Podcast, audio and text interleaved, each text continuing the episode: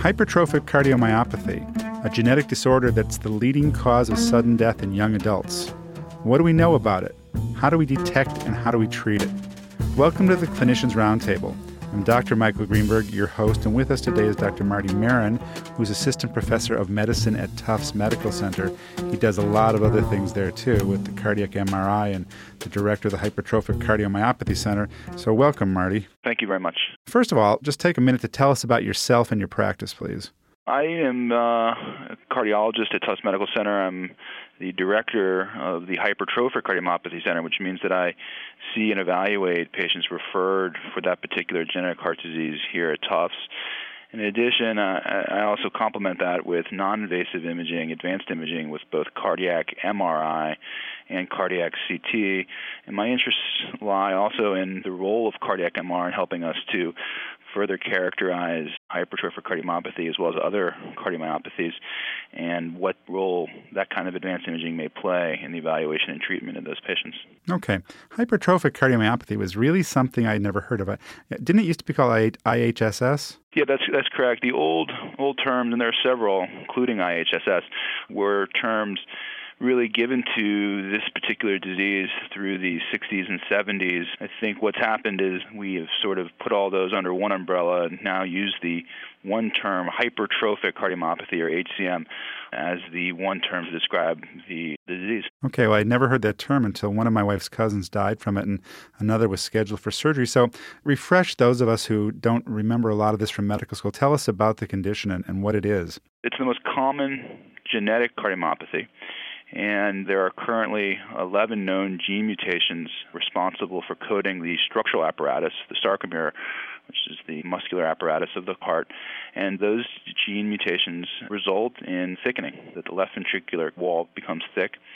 Left ventricular cavity size is normal, so it's an increase in wall thickening with a genetic cause, and this disease usually expresses itself sometime during puberty. And you can have earlier expression, you can have later expression, but typically most patients, if they're going to express the disease, will occur sometime in the adolescent period. And the disease is associated in some patients with a number of different adverse disease complications, including sudden death. And it's actually the number one cause of sudden cardiac death and common cause of heart failure symptoms in patients of all ages. So therefore, you know, it's an important disease, particularly in regard to the risk of sudden cardiac death. Is this why athletes, young high school athletes, suddenly drop dead on the field, or? Right. So it's the leading cause of sudden cardiac death in young athletes, those less than 35 years of age. And this usually occurs because these athletes previously were asymptomatic and therefore had no suspicion that they had hypertrophic cardiomyopathy. And we know that intense organized sports can act as a trigger to lower the threshold for abnormal arrhythmias like ventricular arrhythmias to occur, which can be the source of the uh, lethal arrhythmias and, and, the cause of sudden death in these patients. How common is HCM? Yeah, so it's the most common genetic cardiovascular disease with a prevalence of about 1 in 500 in the general population. One in 500, that's pretty big. It's a lot more common than people appreciate. And I think that, you know, certainly if you compare it to other diseases that are less common, multiple sclerosis, so forth, it's actually much more common than those diseases. And I think part of that is a visibility issue, is that the disease itself just hasn't gotten the kind of visibility in the general population that other less common diseases have. And so our perception, the general population's perception, is that it's uncommon, which is just not true. So, what should doctors look for in their children or their patients? Obviously, the first thing is that if there's certainly a family history that is concerning, a family history of a hypertrophic cardiomyopathy, obviously, or any other family members who've had premature sudden death, particularly less than 40 years of age for unknown reasons, that that should trigger some type of evaluation, at least in most patients, to see if there may be a history of hypertrophic cardiomyopathy in the family that lead, that should then lead to an evaluation in that particular index patient. And certainly in patients who have symptoms, which commonly are things like chest pain, shortness of breath, exertional fatigue, Certainly, if your child is not able to keep up or is not keeping up as well with other children his his or her age, these may be all clues to or should raise the suspicion of underlying cardiovascular disease, including hypertrophic cardiomyopathy. All right. If you've just joined us, I'm Dr. Michael Greenberg, your host, and I'm speaking today with Dr. Marty Maron about hypertrophic cardiomyopathy, which I have discovered is a lot more common than I used to think. Would this show up in a, in a typical ordinary physical exam that an athlete would get from their pediatrician for high school? It certainly can. The issue is that you have to have somebody who's in tune with a proper physical exam in regard to cardiovascular pathology. Certainly, most patients, although not all, may have murmurs that would raise the suspicion of hypertrophic cardiomyopathy. And so we certainly advocate a very detailed history and physical, particularly in those patients who are going to go forward and participate in organized competitive sports. That said, the routine history and physical does not necessarily detect all patients or raise the suspicion of underlying structural heart disease like HCM in all patients. And so it's a challenge and continues to be a challenge in identifying patients through that method with the disease, which is one reason why the advocating widespread screening of athletes is a major challenge, particularly in a country with so many athletes who are participating in sports.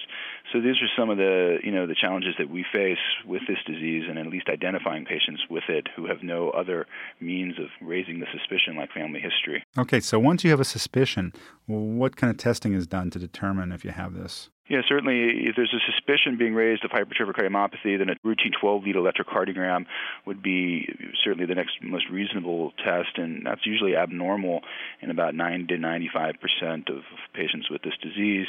And if it's abnormal going forward with more imaging, traditionally we use echocardiogram or cardiac ultrasound to evaluate whether or not there's evidence of increased hypertrophy or increased wall thickness in those patients to lead to a diagnosis.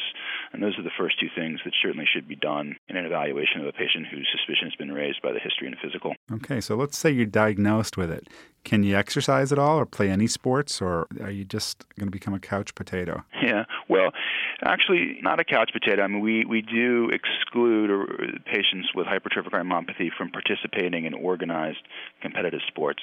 And again, that is a recommendation that's put in place to protect patients with this disease from sudden cardiac death. And that's uh, largely due to the uh, abundance of evidence suggesting that intense organized sports and the adrenaline rushes that that does create lower the threshold in an abnormal heart to have ventricular arrhythmias.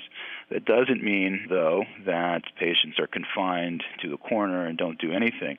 We continue to advocate that they participate in mild to moderate recreational aerobic activity on a daily basis, certainly to keep in shape we want them treating one disease for another. They're not completely restricted, but certainly we do recommend strongly that they do not participate in, in competitive sports. Okay, so dodgeball's out of the question, huh?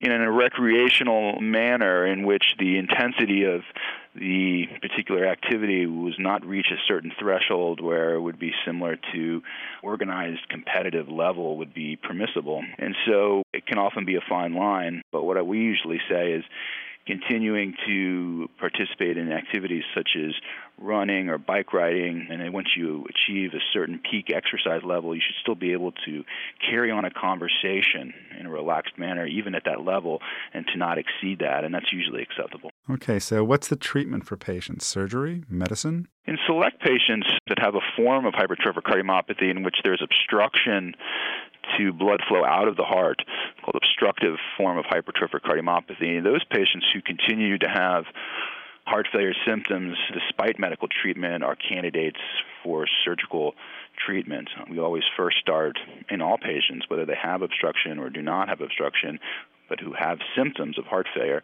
we always start with medical therapy, and that usually includes either beta blockade or calcium channel blocker therapy. And if medical therapy is not effective in improving symptoms and quality of life, and those patients have obstruction to outflow, then they may become candidates for invasive septal reduction therapy options, such as surgery, where a portion of that thick muscle of the septum is removed and the obstruction therefore eliminated and symptoms improved. Is that curative? Does the muscle ever grow back? Muscle typically in adult patients almost never ever grows back. And so in a sense it provides a cure in quotes to at least one major aspect to symptom production.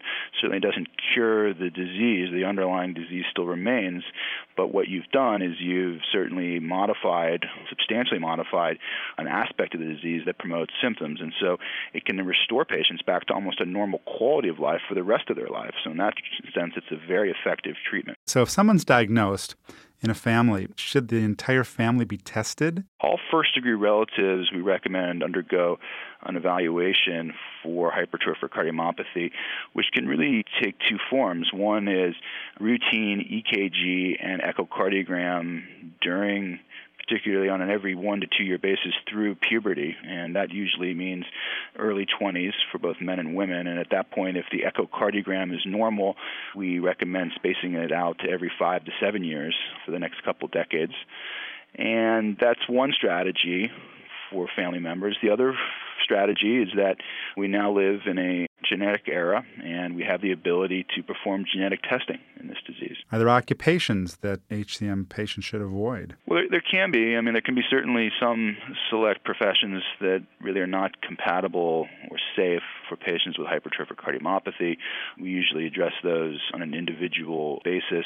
We've had several patients who firefighters and policemen and, and pilots, and some of those job requirements may not be safe for patients with HCM, but we really deal with that on an individual basis. Okay, I understand that you have Lisa Salberg with you, who is the president of, there's an organization for this. Hi, Lisa. Hi. Lisa, tell us about the organization that you're the founder of. The Hypertrophic Cardiomyopathy Association is a patient advocacy and a support organization, but we reach beyond families in support and advocacy, and we help educate the medical community as best we can regarding hypertrophic cardiomyopathy and its implications to a family and to evaluate, help patients and physicians evaluate treatment options. And we have a very active website at 4, the number 4, hcm.org. It is for physicians and for patients. We primarily started with a patient focus, but we have found over the years that we have a great deal of physician visitors to the website and a tremendous amount of phone calls from the medical profession as well. And we have educational tools that physicians can use in their office. We have posters, we have treatment algorithms, we have fact sheets that can help the physician explain the disease to families in a very specific and medically sound manner. Lisa, uh, I want to thank you and Marty for being our guests today and discussing hypertrophic cardiomyopathy. It's an important disease and it's more common than we used to think. I'm Dr. Michael Greenberg, and you've been listening to the Clinicians Roundtable. ReachMD XM is here for you, the health professionals who care for your patients. We welcome your questions and comments. Please visit us at reachmd.com, our, our newly redecorated website with our on demand and podcast features will allow you to access our entire program library, including this very important show. Register on the website and enter promo code RADIO for six months of free podcasts, and we thank you for listening.